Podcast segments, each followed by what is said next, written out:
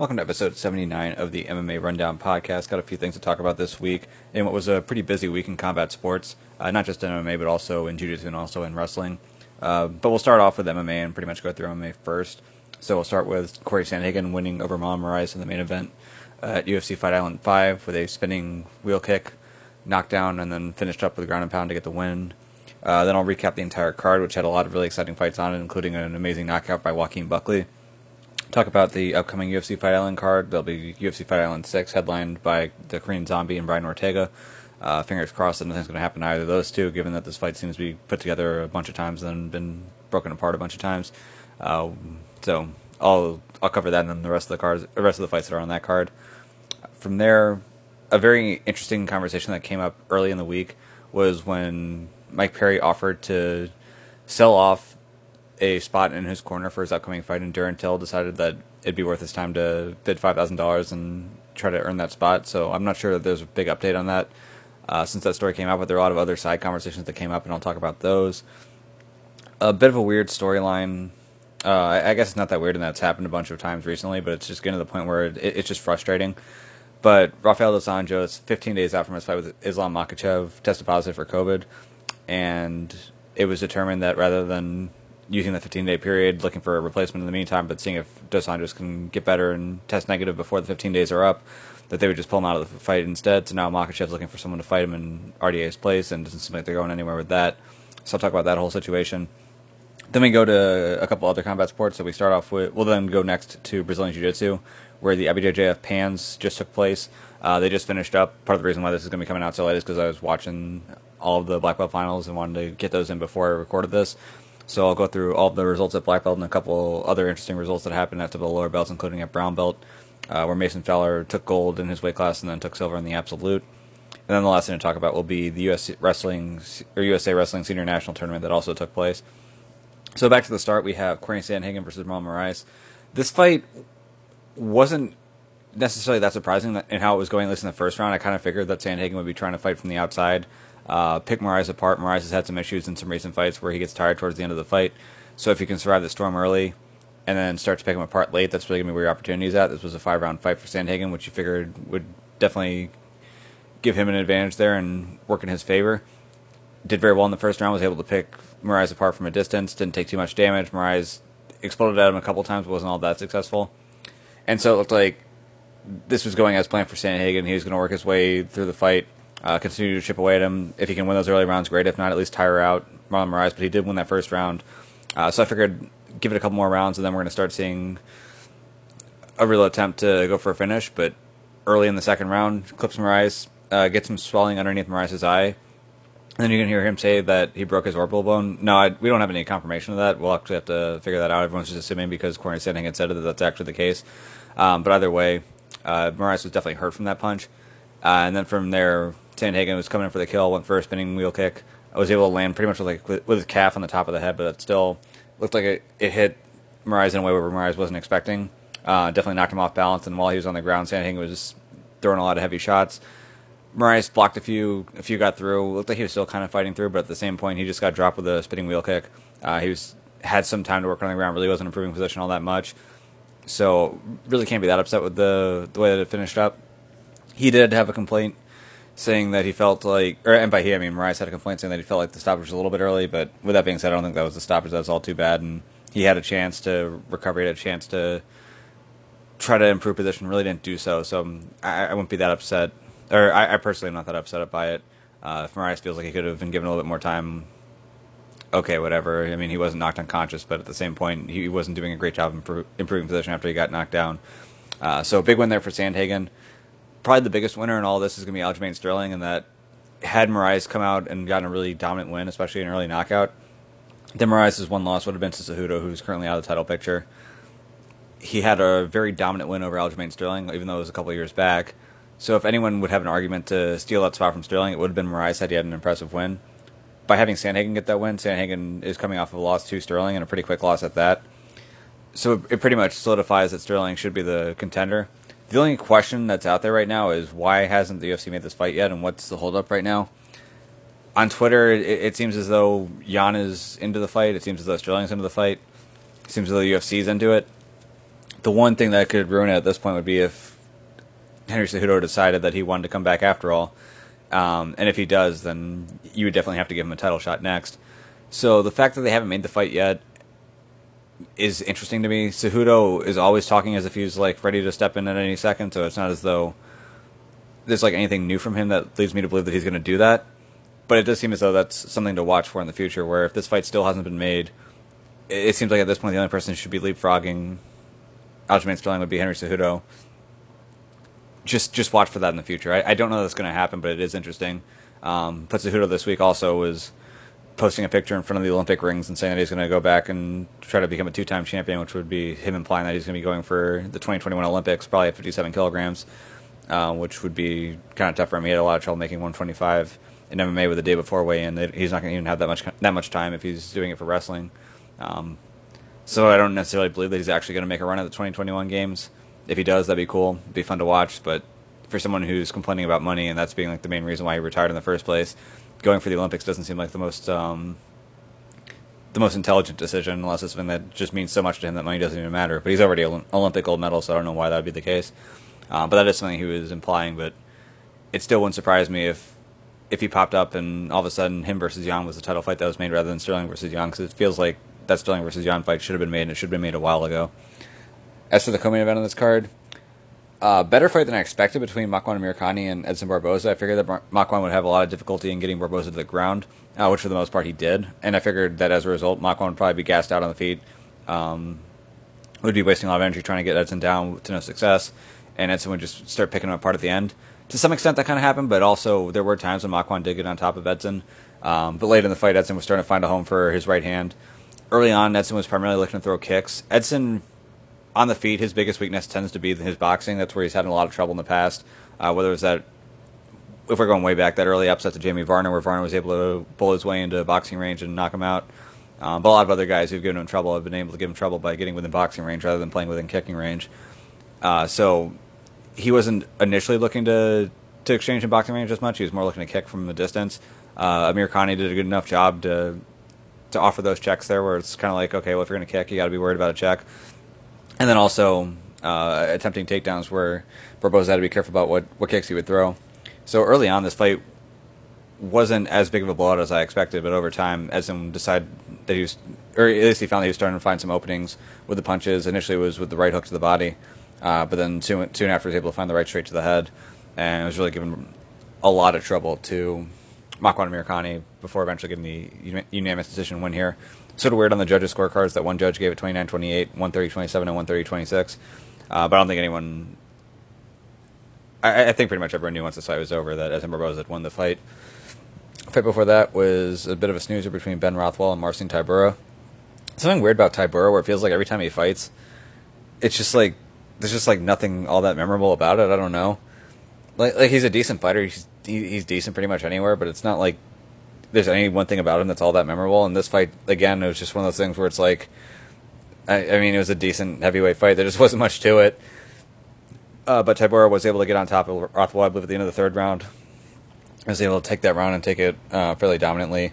Uh, on the feet, Rothwell had some success early on, but Tybura was able to start timing Rothwell as he came in. Rothwell was doing a lot of shifting and then sort of like throwing these weird looping punches, and over time, Tybura was able to intercept those and was having some success, so he gets the win here. Uh, fight between Marcus Perez and Dricus Du Plessis.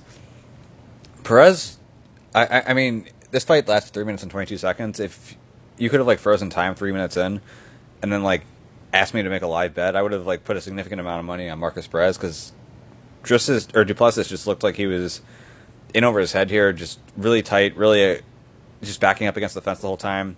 Uh, didn't look comfortable at all. Perez looked very comfortable, uh, was picking apart a lot with his front kick, but wasn't landing any power shots quite yet. It looked like it was one of those things where over time he's going to start finding some openings and that would come, uh, but it didn't.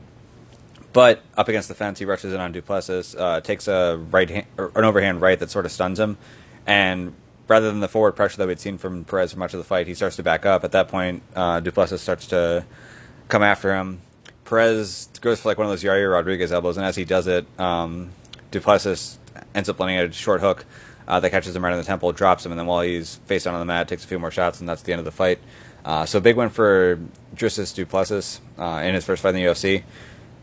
the finish itself was a very memorable finish, and how he was able to catch the catch the hook to the dome or catch the hook to the top of the temple, and then get those finishes on the or get those finishing punches while Perez was down. But for much of the fight, he really didn't look good at all. So even though he's calling out guys who are in the top twenty right now, he's calling out Kevin Holland and trying to put some other big names in his mouth. I I was not that impressed with his performance. It was a, a good finish. Hopefully, he'll come out a lot more comfortable in his next fight. But this wasn't a great performance for him. It was a great moment. Uh, he was able to capitalize on the moment that he had, but for the most part, he wasn't looking very good in this fight. Uh, the fight before that, we had Tom Aspinall versus Alan Baudot. Aspinall dominated this fight on the feet. It, it was somewhat close. Um, you, you, could tell Aspinall was a better striker, but Baudot was definitely dangerous, and Aspinall saw that, so he figured, okay, it's better off to try to work the way to the mat. Uh, so he was able to get a takedown up against the fence. Right off the takedown, landed immediately in mount. And it's one of those things with heavyweights where once a heavyweight gets mounted, especially in MMA, that's a really tough spot to get out of. And Baudot was unable to get out of there. Aspinall landed a bunch of heavy shots, and ref stepped in and called it TKO. Fight before that, we had Ilia Topuria versus Yusuf Zalal. Topuria was very successful in getting Zalal to the mat. Zalal really good about wiggling out of a lot of bad positions and finding ways not to get submitted because uh, Topuria was coming after him with a lot of different attacks. Um, so first round definitely went to Topuria, got the takedown, and then was able to uh, attack for much of the round. Second round was a little bit closer. Uh, Topuria wasn't able to get on the top as much. Uh, and Zalal was definitely having more success on the feet when this fight was on the feet. Um, but for the most part, in, in, pretty much every round, Topuria was able to get the fight on the ground. And when the fight was on the ground, it was mostly in favor of Ilia, even though he never was able to get the finish. On the prelims, we had Tom Breese versus KB Bhullar. Ended up just being, just being a striking match the whole time. I'm not entirely sure what Bhullar's game was heading into this. I would have figured he would have been planning on grappling a little bit more, but ne- never really got into those exchanges. Uh, but Breese was able to land some heavy shots early. Uh, surprisingly, those don't didn't put Bhullar down, but then he lands a really heavy jab. That one did put Bhullar down, and then was able to finish him on the mat. So big win for Tom Breese. Uh, feels like he's a guy who, like maybe five six years ago, was one of those guys that people were talking about as a future star from England. Suffered a couple losses, and then people sort of gave up on him. Uh, had some layoffs as well, so he was sort of forgotten about. But now it, it seems like his grappling is still as good as it's ever been. Uh, striking's been improving. I don't know that I see him as a future title contender, but I do think that if he's ever going to make a run to the point where he's going to start finding himself in the rankings, uh, that might be coming in the next year or so for Breese. So he'll be someone to watch for. Uh, at heavyweight, we had Chris Daukaus versus Rodrigo Nascimento. Daukaus was the much better boxer and used that to his van- advantage. Was able to knock Nascimento down early. Uh, as Nascimento was coming back up, got knocked down right again, and the ref stepped in and called a stop to the fight. Uh, Joaquin Buckley versus Impa Kasanganay. This was a fight that led to a fantastic knockout, um, fantastic highlight. So early on, I, I, I was interested to see how this would go because in both of their last fights, they were both fairly wild with, with their strikes. We saw Buckley chasing after Kevin Holland, uh, landed a few shots here and there, but for, for, the most part was getting picked apart by the longer fighter in Kevin Holland. Uh, in Kasanganay, he was fighting up against Maki Pitolo, who wasn't as good of a striker as Kevin Holland. I uh, was able to get the win there, but there were definitely some moments there where those wild strikes almost put him in danger. So I was wondering how this would go. Uh, was figuring, figuring it'd be a bit more of a brawl, but I wasn't sure who was going to get the edge there. But early on, Buckley was definitely landing the harder shots. They go into the second round. Buckley throws a kick. Kasanganay catches it, uh, swings it off to the side, and then while he's still holding the kick, Buckley then turns around, goes spinning heel kick, lands it straight to the face, gets the knockout. Uh, at this point, I think there's over 12 million views on Twitter of that highlight, over like 340,000 likes. Uh, one of the most viral videos that the UFC's ever put up. I'm sure they'll be putting in highlights moving forward. Anytime Joaquin Buckley fights, you're going to see that. It's going kind of like with Anthony Pettis, where even though that Showtime kick was back in the WEC days, every single time the Pettis fights, you're going to see it. Every single time that Buckley fights, whether it's for the UFC or anywhere else, you're going to see that, I'm sure. Uh, but also in, in different highlight packages, I'm sure it's going to be around for a while. Uh, so Buckley obviously got the $50,000 for performance of the night. A lot of people are talking about how he deserves a lot more money than that. Uh, I wouldn't be surprised if the UFC is giving him more than just the 50 grand. Uh, we don't know the exact number that's going to be, but it's also one of those things where it's kind of like, well, how do you judge how much he really deserves for the knockout? Like, are, are we putting monetary value, value on every single time it's viewed on Twitter? Like, how many views is worth a dollar, for example? Like, I, I don't know that we have an exact number there, so there's a lot of people who hate the way that the UFC pays their fighters, and immediately is like using this as a way to attack them, where it's like, oh, well, he's only getting 50 grand. Wow, the UFC's getting all this free exposure. He deserves so much more. I, I'm sure that the exposure that he's getting is worth more than 50, that the UFC is getting here is worth more than 50 grand. It's just in terms of trying to put a, put a number on it. Uh, not exactly sure what that number is, and again, we don't know what the UFC is going to be paying him on the back end. outside of that fifty thousand dollar bonus. But I'm sure he'll be making more than just the fifty grand, uh, especially that Dana White was talking to him after the fight and during his interview. Uh, fight before that was Tony Kelly versus Ali Alkaisi. Both of these guys had some pretty close submission attempts, uh, especially in the first round. Alkaisi had a pretty tight guillotine that Kelly was able to get out of. Kelly had a nice triangle armbar where the armbar attack uh, definitely had bent Alkaisi's arm the wrong way, but Ali was tough enough to hold through and was able to eventually get out. Um, on the feet, for the most part, Kelly had the advantage here. On the ground, Kelly was attacking more, but there were times when Alkaisi was on top. Uh, but in the end, Tony Kelly gets the win here 30 27 on one judge's scorecard, 29 28 on the other two. Uh, fight between Giga Chikadze and Omar Morales. Uh, both guys who like to strike. Chikadze was the more technical striker, and that kind of showed through for, mo- for much of the fight. Chikadze had Morales hurt, especially late in the third round. Wasn't able to get the finish, but was looking fantastic for the most part. Uh, Tracy Cortez versus Stephanie Egger. Uh, Egger's name was a familiar one to me. I didn't know where, I, where I'd heard it before. Apparently, she actually did compete at ADCC. Didn't look like it in this match at all. Cortez was able to take her down at times. Uh, Egger was supposed to be the judo black belt on the ground. Egger didn't look very dangerous. I'm not exactly sure. Maybe she's really good on top and just wasn't on top much in this match, or just got a little bit too uptight when she had her opportunities. I'm not sure what the case was there, but Cortez definitely dominated in the grappling in this match, and for the most part, that was all she needed to get the win. And then first fight on the card was Bruno Silva versus Tagir Ulanbekov. Ulanbekov, more technical striker, also the better grappler, was able to take Silva down multiple times, uh, and also was able to land some nice shots on the feet as well. But he gets the win here. So that covers it for UFC Fight Night uh, or UFC Fight Island Five. Uh, UFC Fight Island Six is the one that's coming up on October 17th. That one will be headlined by Brian Ortega and Korean Zombie Chan Sung Jung. Again, fingers crossed, hoping that nothing happens where this fight ends up getting broken apart. We are losing Rener Gracie from the corner of Brian Ortega. Apparently, Rener Gracie tested positive for COVID, and it doesn't sound like, given the way that the travel arrangements were, that he could like take some time, uh, retest, and then see if he can be good to go by the 17th. Uh, so they're just going to have to go without him, which sucks. But I think Ortega will be fine at least in the jiu-jitsu aspect of this game. I'm not sure who's going to be replacing Rener in his corner, but it still kind of sucks for him to lose one of his best coaches, and one of the coaches that he's really close with at that. Um, that's that's going to be the case as of now. Hopefully, no one else has to get pulled out of this fight. Uh, as for Chan Sung Jung, uh, so far everything seems normal with him. So let, us hope for that. I would imagine that Chan Sung Jung is going to win this fight. He's going to win it pretty dominantly. He's a much better striker than Brian Ortega is. Ortega is good at getting people into grappling positions, but isn't like he's good on the feet in terms of like tying people up, whether he has to pull guard or whether he's um, snapping people's necks down and attacking for submissions from the feet and dragging the fight to the mat that way. But his wrestling game in terms of like shooting and taking guys down isn't necessarily the best. And in this case, is it possible that he's going to be able to tie up Chan Sung Jung, snap his head down, and catch him or something? It, it, it's possible. Brian Ortega was able to become undefeated doing just that, part of the Max Holloway fight. But I don't see it as being the most likely thing. And on the feet, uh, Chan Sung Jung is just a much better technical boxer, very hard hitter, um, very good at slipping out of the way of shots and then countering with his own. And Ortega isn't exactly the best at disguising his punches. So I think Chan Sung Jung is going to hurt Ortega on the feet. Uh, we might see early where Jung drops Ortega a couple times. Ortega sort of stumbles to his back, gets ready to play guard. Uh, Jung motions to have him come back up, and then looks to finish him again on the feet.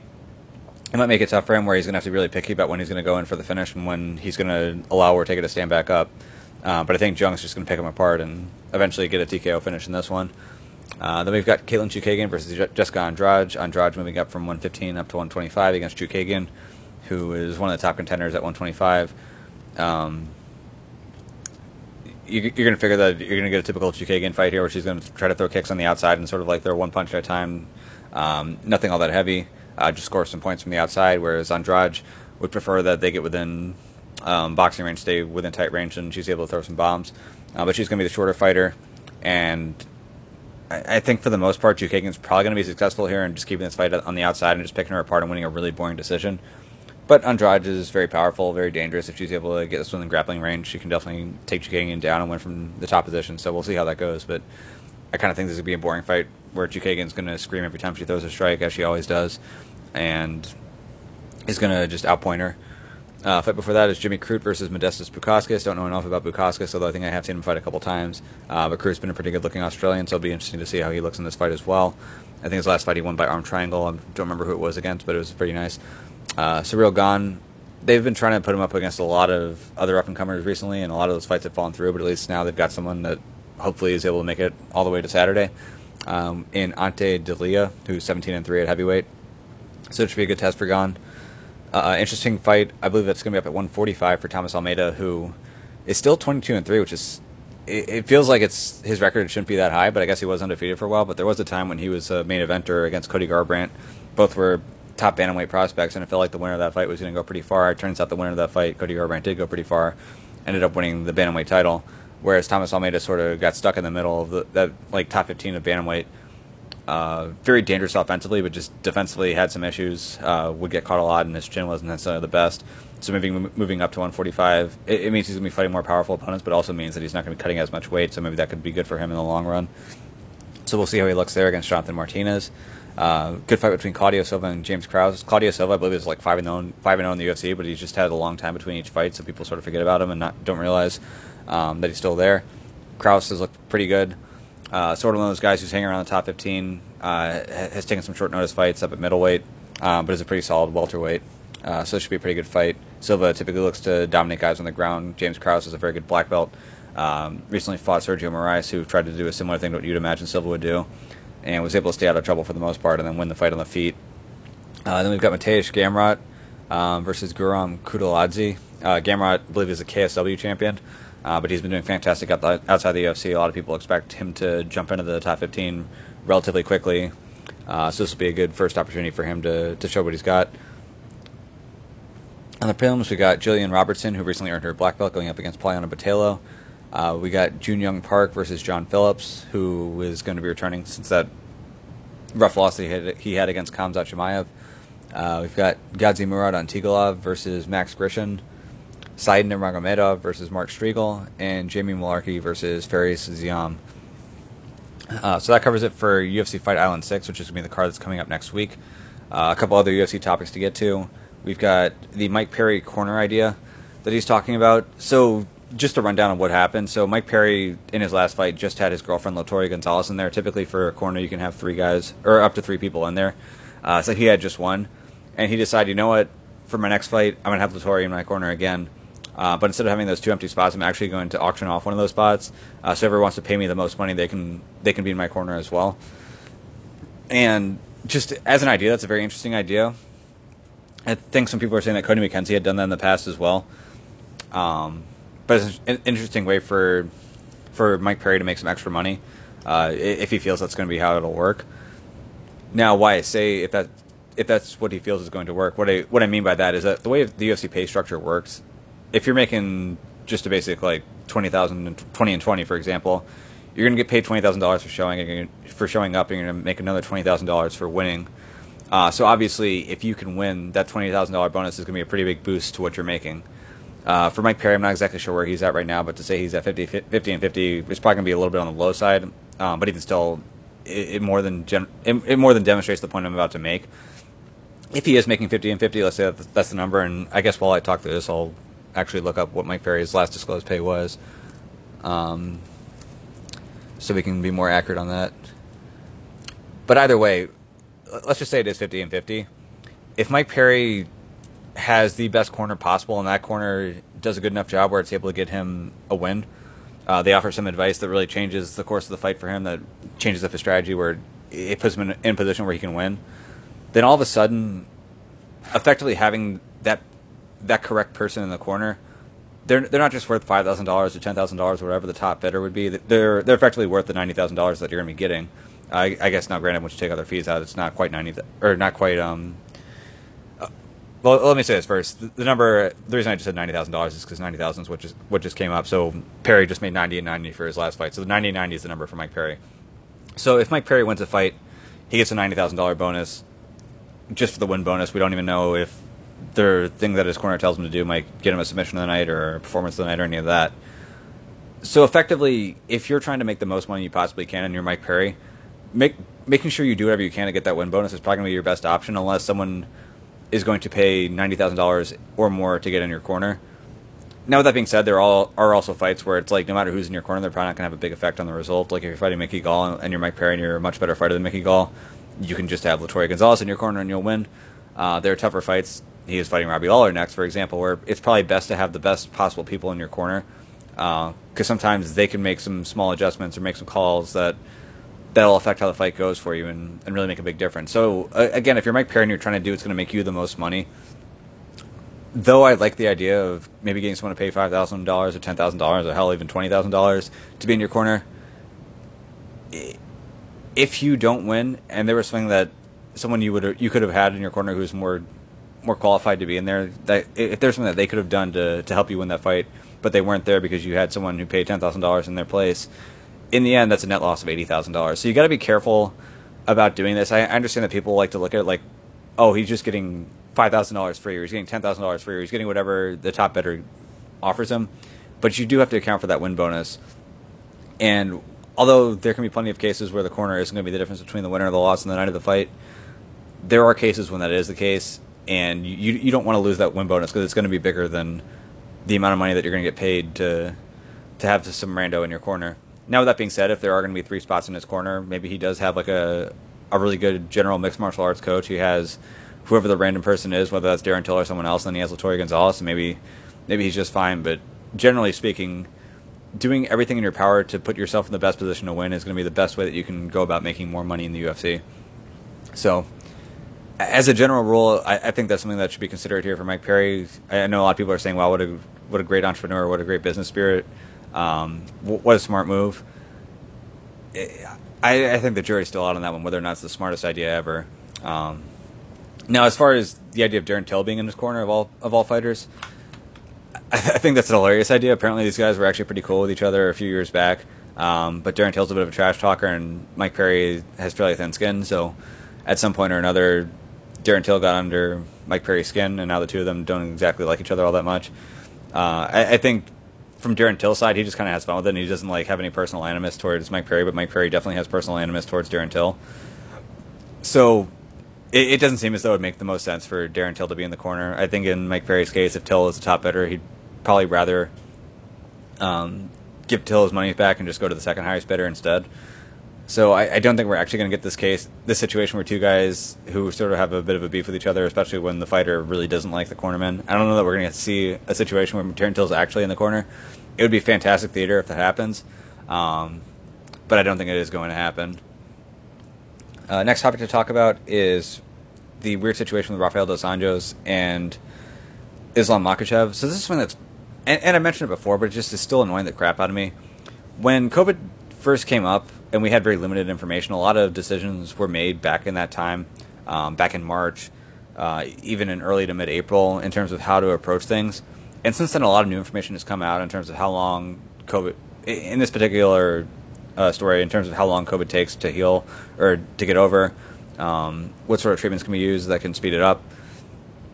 And based on what we know, if you have COVID, 10 days seems like an appropriate amount of time to assume that someone's going to be able to get back and get better, uh, especially if it's treated right. Now, in the particular case that is very well known in the U.S. right now, the President Donald Trump got it on a Thursday, I believe, and his doctor had a note on the Saturday after uh, saying that he was good. So if you're in a similar situation here and you assume that Rafael dos Anjos, a mid 30s professional mixed martial arts fighter uh, who's in great shape, assuming that he can recover from COVID at the same speed as Donald Trump, the 74 year old obese guy, um, it, you would still have like five days after that where he can still cut weight and he can still make um, make the weight limit here and fight Islam Makhachev. But for whatever reason, this fight was just shut down, and they decided, you know, we're not going to do the fight. And I, I, just don't think it makes a lot of sense at this point. So for RDA, he has a good opportunity here against Islam Makhachev. I don't think it's a great style matchup for him, but even still, it's a good opportunity to fight. He's probably going to be just fine by the time that this fight comes around. He'll probably be fine before everyone really gets heavy into weight cutting. Um, he'll probably be fine the night before the fight. I'm sure he'll be fine the day of the fight, wondering why he can't fight because he's physically fine uh, and he no longer has COVID. But we're using these old rules again, and as a result, he's going to have to miss this fight. And it's just a missed opportunity for him. It's a missed paycheck, and we don't know when he's going to be fighting next. As for Islam Makhachev, he's a guy who's had a real hard time finding guys with big names to fight him, and as a result, has had difficulty moving up in the rankings. Here's a big opportunity for him where he's fighting a former lightweight champion. Um, big opportunity for him and it gets taken away because the former lightweight champion, who is in fighting shape and is in his mid 30s, tests positive for something that takes like 10 days to get over. and that was 15 days out when he tested positive. So really sucks for Islam Makhachev. There's some talk about him still having someone jump in and ha- having him fight them. It doesn't sound like anything's all that close. There's been talk about him potentially fighting Michael Chandler since he's going to be the replacement fighter on the card. They could at least put that Chandler versus Makhachev matchup together. And if Michael Chandler ends up having to step in for a title fight because either Khabib or Gaethje miss it, then okay, whatever. It is what it is. But if not, then you can still have him fight against Islam Makhachev. Be a good test for him. If Makhachev gets the win, hopefully it pushes him into the top 10 where he actually can start getting some of those better matchups. Um, but if Chandler gets the win, then that's a well respected guy that he beats. Makhachev at least had his opportunity at that point. Um, and then from there, I don't think as many people are going to be upset about Chandler being looked at as like a top five guy or a guy who could potentially slide into a title fight at that point. So it's a fight that makes sense. It's not like Chandler doesn't want it. He's effectively saying that Makhachev is ranked too low for him, even though Chandler technically isn't ranked in the UFC right now. Uh, it's a fight I definitely like to see. The Chandler versus Khabib fight is a very interesting fight to me, in that it, it would be a guy that would force Khabib that make it very very difficult for Khabib to take him down and control him on the ground. Makhachev, in some ways, plays a similar game to Khabib. Now, granted, Makhachev is also southpaw rather than the orthodox Khabib. Makhachev striking is definitely cleaner than Khabib's is. Um, so they're, they're, different fighters, but with that being said, it would still be an interesting matchup to see how that fight would go. And it doesn't look like we're going to get to see it, which is a bit of a bummer that Chandler wasn't willing to take it. But looks like old rules surrounding COVID that haven't been updated are going to are going to hurt both of these fighters here, and it's not going to help the card either because it's taking a good fight off of the card as well. So, just wanted to sort of tell that story for what it is, um, and give my take on it there, at least in terms of the UFC. And again, I don't know if this is on the UFC or who it's on specifically. If there's uh, a commission overseeing it, or if this is something with Flash Entertainment. Uh, there are a lot of precautions that are being put in place in Abu Dhabi right now uh, by the local government to allow Fight Island to happen. So that might be a thing that they're in charge of. I guess it sort of could be similar to what's going on right now with Rener Gracie, where they just have a time when the people on that card have to fly out, and if you're not going to be able to test negative by the time that you fly out, like a week in advance, uh, even if you would be fine during the fight week, that's too late. Maybe that's the thinking there, but it, it just feels like this is a fight that should not have been taken off the card. It's a fight that probably we're, we're going to be feeling stupid when both of them are perfectly healthy the night of the fight, um, but they couldn't have the fight because two weeks ago one of them how it effectively was a bad cold, and we don't even know if that's how um, how RDA feels right now. I don't even know if he's asymptomatic, if he's um, got a bad cough right now, if he can train, like where he's at with that. So just, just a stupid situation all around, but that's where we're at, and hopefully at some point we're going to start to see all this stuff get repealed. I don't know if they're going to wait for. uh, Maybe at this point they're just waiting for there to be a vaccine where it's like, okay, well now if you want, you can take it. At this point, we're free to go back to normal, and that's just something that everyone's waiting for. I know in a lot of places there was talk of this being like a two week thing, and then we can go back to normal life, and we just haven't. And maybe maybe that's what the holdup has been. So once there is a vaccine in place, everyone can be like, okay, well now if this is what you need to feel comfortable, go ahead and get it. But now we can actually use this as a reason to to go back to normal. But either way, it, it just feels stupid that this fight's being being taken off the card. I've, I've said this like three or four times. Don't need to say it again. That's my point. On to the next topic. Uh, so next topic is going to be the IBJJF PANS recap. Um, before I get into the recap, just a brief note. Um, that's sort of into MMA. Uh, maybe yes, maybe no. But the IBJJF is the biggest tournament in Brazilian Jiu-Jitsu. Um, their gi championship is the premier gi, championship. If you win IBJJF Worlds, um, then you you can you can effectively call yourself a world champion. Like if I win a NAGA World Championship in the gi, no one's really going to call me a Brazilian Jiu-Jitsu World Champion. If I win an IBJJF World Championship in the gi, then people will actually consider that. Uh, in no gi, for the most part, people look at ADCC as the premier championship. I agree with that. IBJJF does a no gi championship as well. People still acknowledge those, um, but for the longest time, reaping has not been allowed at these championships. Heel hooks have not been allowed at those championships, which is really bizarre given how prevalent heel hooks are in other nogi tournaments and in other nogi shows. And it looks like after a long time, the IBJJF has finally come to their senses, and they're going to be allowing reaping, and they're also going to be allowing heel hooks in the brown and black belt divisions. So, from a competitive standpoint, it definitely is going to make those tournaments more meaningful to win, uh, given that being able to win a nogi championship where heel hooks and reaping isn't allowed. I mean, it, it still requires very good jiu-jitsu to do that, but it's just not. It, it's a weird asterisk asterisk to have. Also, there are a lot of gyms out there, and some of these gyms also are gyms where MMA guys train at. Some of them are MMA gyms themselves. They really like to focus on IBJJF rules and try to prepare their athletes and prepare their fighters for IBJJF tournaments because that's considered the premier championship. So as a result, there really hasn't been a really big focus on leg lock positions where reaping is involved uh, or heel hooks.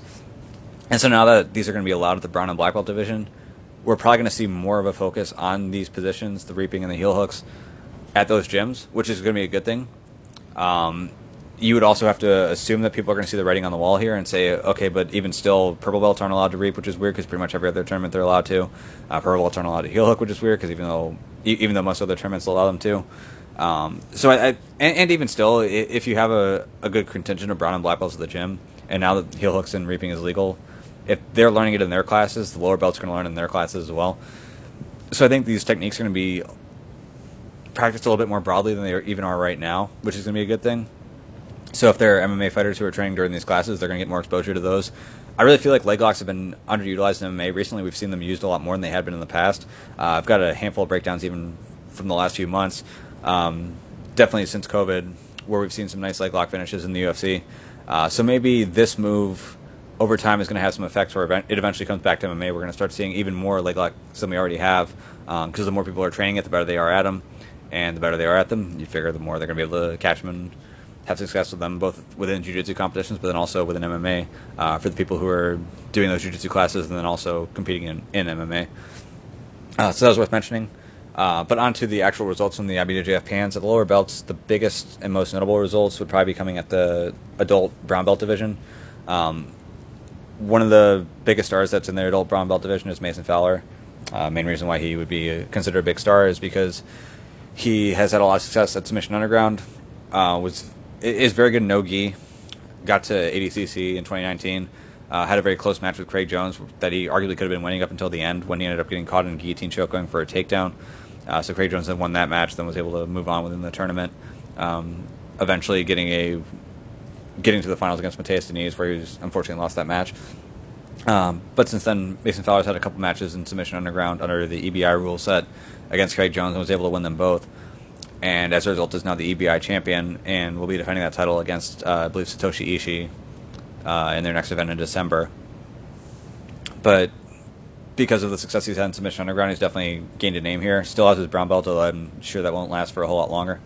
Um, but in his division at brown belt pans, was able to win there and take gold. Got to the finals of the absolute uh, prior to losing to Andy Murasaki, which was a very surprising result.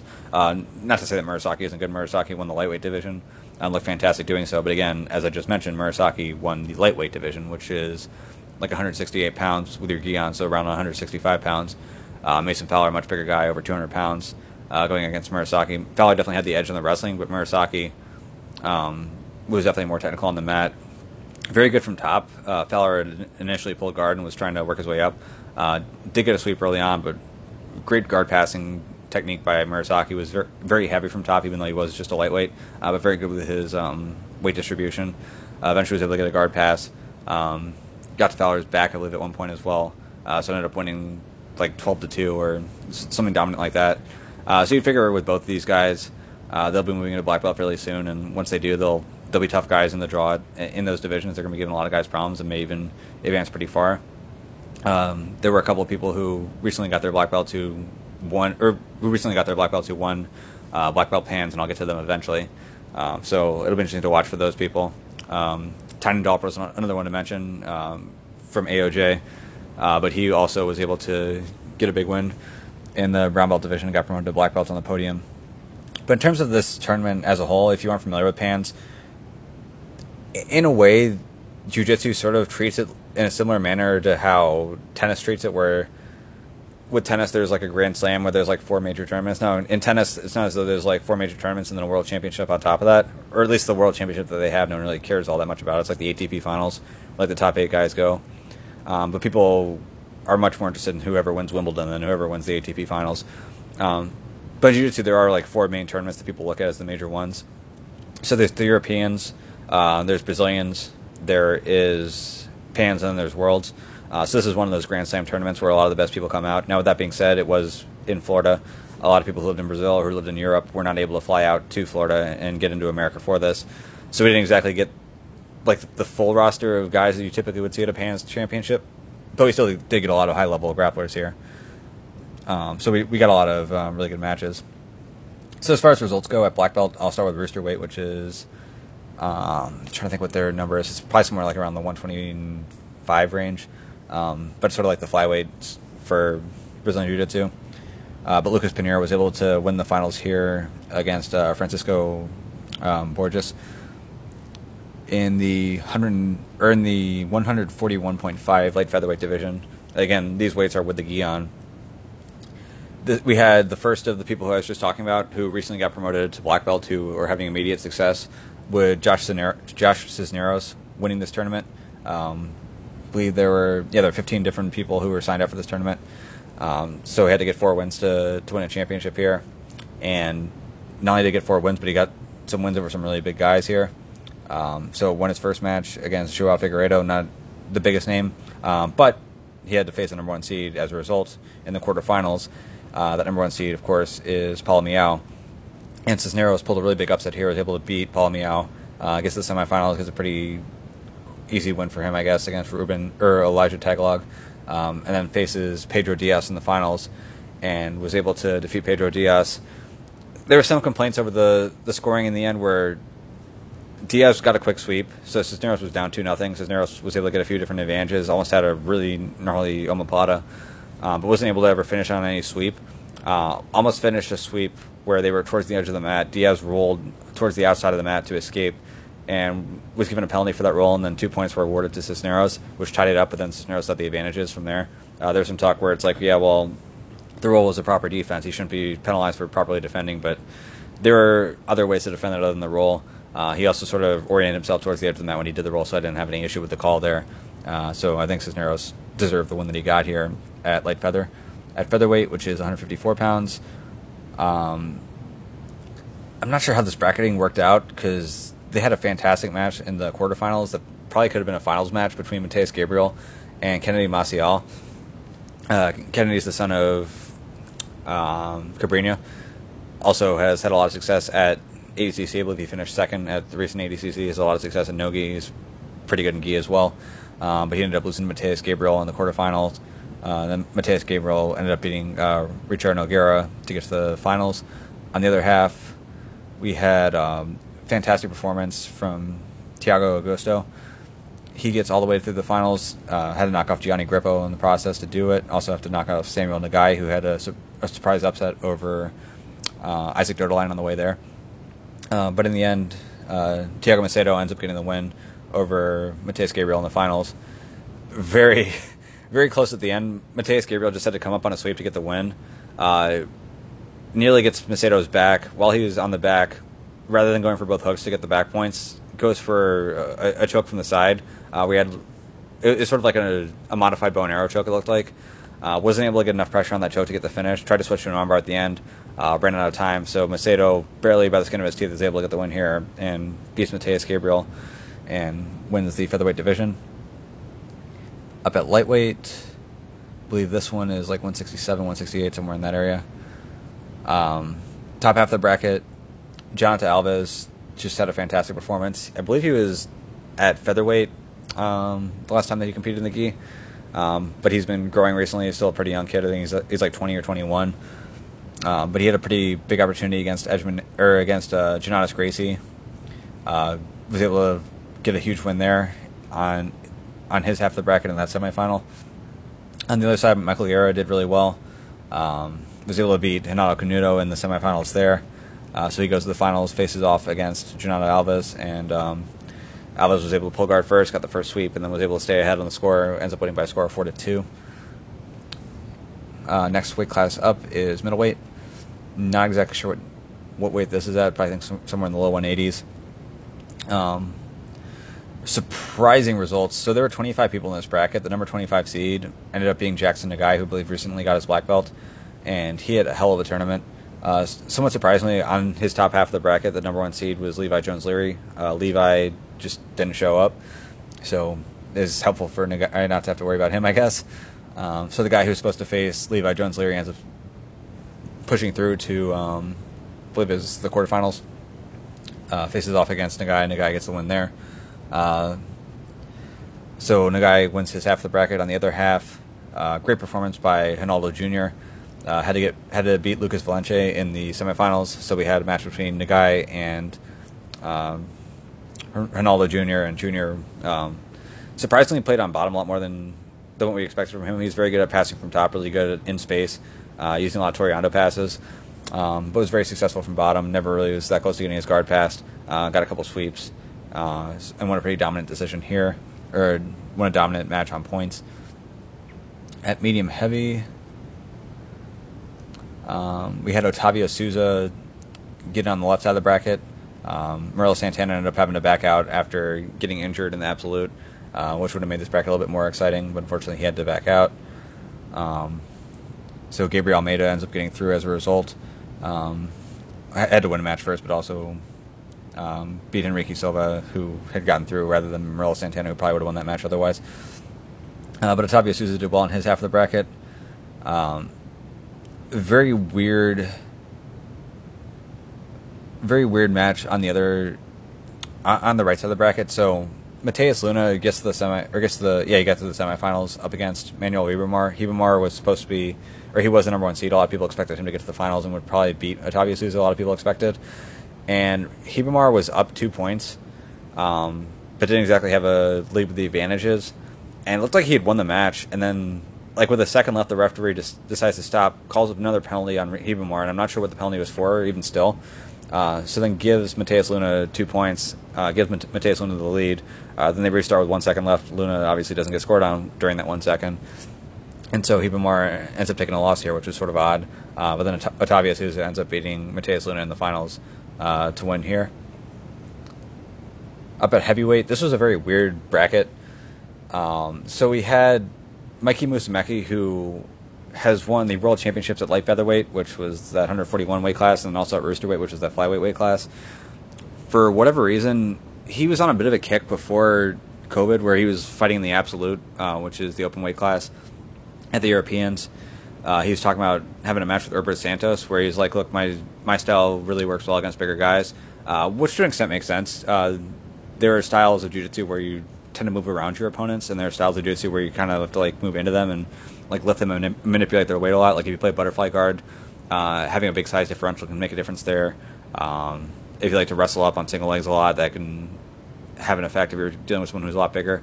Um, but if you like to move around a guy a lot, it, it, doesn't have as big of an effect, and I think that's for a guy like Mikey Musumeci who does that a lot, who who tends to move around his opponent, not necessarily move his opponent as much. He's had some success against some bigger guys, so I figured, okay, well, rather than doing his weight class, whether that be light light feather or rooster weight, and then also doing the open weight, he decided he would just do heavyweight instead. And as a result, he doesn't really have a lot of seeding points at this weight class, and as a result, he had to face the number two seed right away in Orlando Montero. Orlando Montero is an absolute killer, and Mikey Musumeci ended up having to find that out the hard way. Uh, it was actually a pretty competitive match. Musumeci was getting close to taking Montero's back early on. They went out of bounds, uh, reset. Uh, the the big problem for Musumeci is that there was a moment where he was trying to, I believe he was going for like a berimbolo finish, or at least was trying to like take Montero's back. Uh, sort of slipped off and lost control of him, and during that scramble, Montero ended up coming up on top and was able to quickly pass his guard from there. And then once Montero was past his guard, uh, Musumeci could not get his guard back and was pretty much just just screwed at that point. And Montero ends up getting the win. Uh, so he he ends up doing pretty well, gets to the semifinals. Um, goes up against Dominique Bell of Atos. Uh, Bell gets the win over him. So you have an Atos versus Atos final with Gustavo Batista winning on the other half of the bracket. Um, weren't really any big names that ended up being on that side of the bracket. Roberto Jimenez was in the bracket, but he ended up backing out. Um, probably got injured in the absolute. So Batista gets the finals and uh, ends up beating his teammate. They actually did have a match, which is nice. A lot of times when you have two guys from the same team, they don't compete against each other. So it was nice in this case that they actually did go out there and actually have a competitive match. Uh, but Gustavo Batista did get the win. Uh, he also worked his way into the absolute uh, finals for black belt. At super heavy, this one was kind of a bummer because Keenan Cornelius. I saw him at this tournament because he was actually cornering some of his guys in the purple belt division. So I'm not sure what happened, but for whatever reason, he, he just no showed for his division. So he was supposed to have a match with Devhonte Johnson. Uh, these guys went out at Nogi Pans last year, uh, so it'd been interesting to see these guys go against each other in the gi. Uh, but instead, Devhonte Johnson just slides right into the semifinals. On the bottom half of the draw, Guillermo, Guillermo Augusto beats um, Tex Johnson. Uh, Augusto then beat Devonte Johnson to get to the finals, where he faced Arnaldo Maidana, um, who got there after Felipe Andrew was DQ'd, somewhat surprisingly. Uh, now Felipe Andrew did get to the finals of the Open class and ended up winning the Open class as well, which I'll get to. So at least for him, he did get a gold medal here, but it was a bit of a disappointment that he got DQ'd against Maidana. Uh, but in the finals, Guillermo Augusto was able to beat Arnaldo Maidana. Um, at ultra heavy in the finals, it was Luis Panza and um, Max Gimenez, and Gimenez was able to get on top for the most part. Panza had a couple attempts at his footlocks, but wasn't all that close on any submission attempts. But Gimenez was just constantly putting pressure on. Uh, eventually passed him at the end of the match and was able to get the win. Um, and then in the open class, a lot of really good matches in here. Um, I'm just going to take a quick look through the bracket and see what's worth even mentioning. Uh, we had Murilo Santana versus Jonnatas Gracie. That was a good match. Um, he was able to get all the way through to the semifinals against uh, Felipe Andrew, where Santana injured his rib and was still able to gut it out and fight through that match, but ended up losing eventually to Felipe Andrew. Uh, we had Roberto Jimenez versus Felipe Andrew, which was a good match. Uh, Felipe Andrew was able to catch a ankle lock on Jimenez, which probably took Jimenez out of his weight class. Um, so some good matches there. Uh, the bottom half of the bracket, let's see, Gustavo Batista ended up making it all the way through to the finals, including a win over Max Jimenez, who won the ultra heavyweight title. Uh, that was a pretty great showing for Batista. Um, I think outside of that, it was interesting that Devhonte Johnson and Guillermo Augusto had a match. Uh, Guillermo Augusto won that match in the um, in the weight division, and he ended up winning the weight division as a whole. Um, but in this match, Devhonte Johnson actually got the win over him. Uh, so that's also an interesting result worth mentioning. But again, in the finals, Felipe Andrew versus Gustavo Batista. Felipe got close to passing Gustavo's guard. Gustavo was on bottom for the, whole time. Gustavo is an excellent guard passer, so he didn't really get an opportunity to, to use that in this match. Um, but then your pass attempt was enough for Felipe, for Felipe Andrew to get the win here and win the Pan Championships. Um, on the women's side, th- there were some good results as well. I'm not going to go through all of them, um, but a, a, few of the big names, uh, like Gabby McComb, uh, she won. Talita Alencar, I believe, also won her division. Um, really good match at middleweight between. I'm trying to think what her name is. Um, girl from Atos. Let me just get a hold of that real quick. Uh, but point being, there were a lot of really good matches in the women's division as well. Um, a lot of really good girls from Brazil who weren't able to make it out, unfortunately, but we still got to see a lot of really good matches. But that middleweight match I was thinking of was Rafaela Guedes. Um, she did really well. She also got to the finals of Absolute, uh, but she had a match with Claire North, which was a, a, a pretty fun match. Had a couple opportunities where she was getting close to passing, wasn't able to do so. Claire pretty much whenever she opened up offensively was getting pretty close to sweeping her and getting ahead on the points, but wasn't ever able to, ever able to finish. Uh, sort of put herself in a bit of a position where she was a little low on time. Uh, she had to get a sweep. Rafaela just had to stay on top, and as a result, Rafaela was able to get the win. Uh, so a lot of fun stuff from fans. It'll be interesting to see where we go from here. If, if they're going to announce anything with the World Championships, if they're going to do anything like that, if they're waiting for a vaccine, what the idea is there. Because again, it would it makes a little more sense to have pan championships and have people from other parts of the world not being able to fly in, and it's just like people like within the American continent are competing. Um, but for the world championships, that'd be a little bit tougher to to have to do. So we'll see what the IBJJF wants to do about that. They are going to be doing Nogi Pans in November, I believe. Uh, so another Pan American tournament, but we'll we'll see if Worlds are coming up anytime soon. But that'll definitely be something to watch for. Final topic to talk about is wrestling. So they also had a pretty big tournament uh, in Coralville, Iowa, which is a neighboring town to Iowa City. So pretty much right by the campus of the University of Iowa. But they had. I'll, I'll just go through the results of the freestyle brackets, at least go through the finals. Uh, so 57 kilograms, they had Vito Arujau versus Dylan Ragusin. Uh, Vito was able to win this match pretty easily, 13 to 3. Uh, at 65, Andrew Alirez versus Evan Henderson. Uh, Liras was able to win that match by a score of five to one. We had Logan Massa, who I believe is now graduated from University of from um, from Michigan, uh, going up against Anthony Valencia, who I'm fairly certain is also graduated. Was a lot more successful in freestyle than folk style for whatever reason, um, but didn't have a great match here. Ended up losing by a score of 15 to two. Uh, Gabe Dean, former national champion from Cornell, uh, he ends up winning his bracket up against Nate, Nate Jackson by a score of one to one. Uh, Kollin Moore ends up beating Kyven Gadson, who got to the finals after getting uh, technically getting a win over Kyle Snyder. Snyder got injured in that match. Uh, the hope would be that he'll be back in time for the U.S. team trials in March, whenever that ends, that ends up being. Uh, but he never liked to see a, a, top USA wrestler get injured like that. But unfortunately, that happened. He had to pull out. And in the finals at heavyweight, Mason Parris uh, got a dominant win over Tanner Hall. So Parris will definitely be a fun, a fun guy to watch moving forward. He had he showed a lot of improvement last season, um, prior to losing to Gable Steveson in the Big Tens. Um, but it'll be interesting to see how he looks this season if he's able to to gain some ground on Gable, maybe even be able to beat Gable, and then at that point, he's obviously going to be a top contender for the heavyweight championship for the NCAA's, uh, but also from the University of Michigan there. So that covers it for this week. No big wrestling tournaments coming up next week. No big jiu-jitsu tournaments coming up next week. So if you're mostly just interested in MMA, there's gonna be a lot less time focused on that. Um, maybe maybe there'll be some cool stories that come up, and it'd be worth mentioning those two sports again. But this is sort of a, a, a bit of an off week where both of them were having big events at the same time. Um, but for MMA, we've got that big card uh, with that awesome featherweight main event. Uh, we'll get to see Korean Zombie finally again. We're to be able to get to see Brian Ortega for the first time since he lost to Max Holloway. If either of them gets a dominant win, there's a good chance that they're going to be propelled into a title fight pretty quickly as well. So, lots to talk about with that. I'm sure there'll be some more stories that come up over time. And I guess I'll just have to leave it at that. So, talk to you next week. Hopefully, there's some, some exciting stuff to talk about outside of just the fights.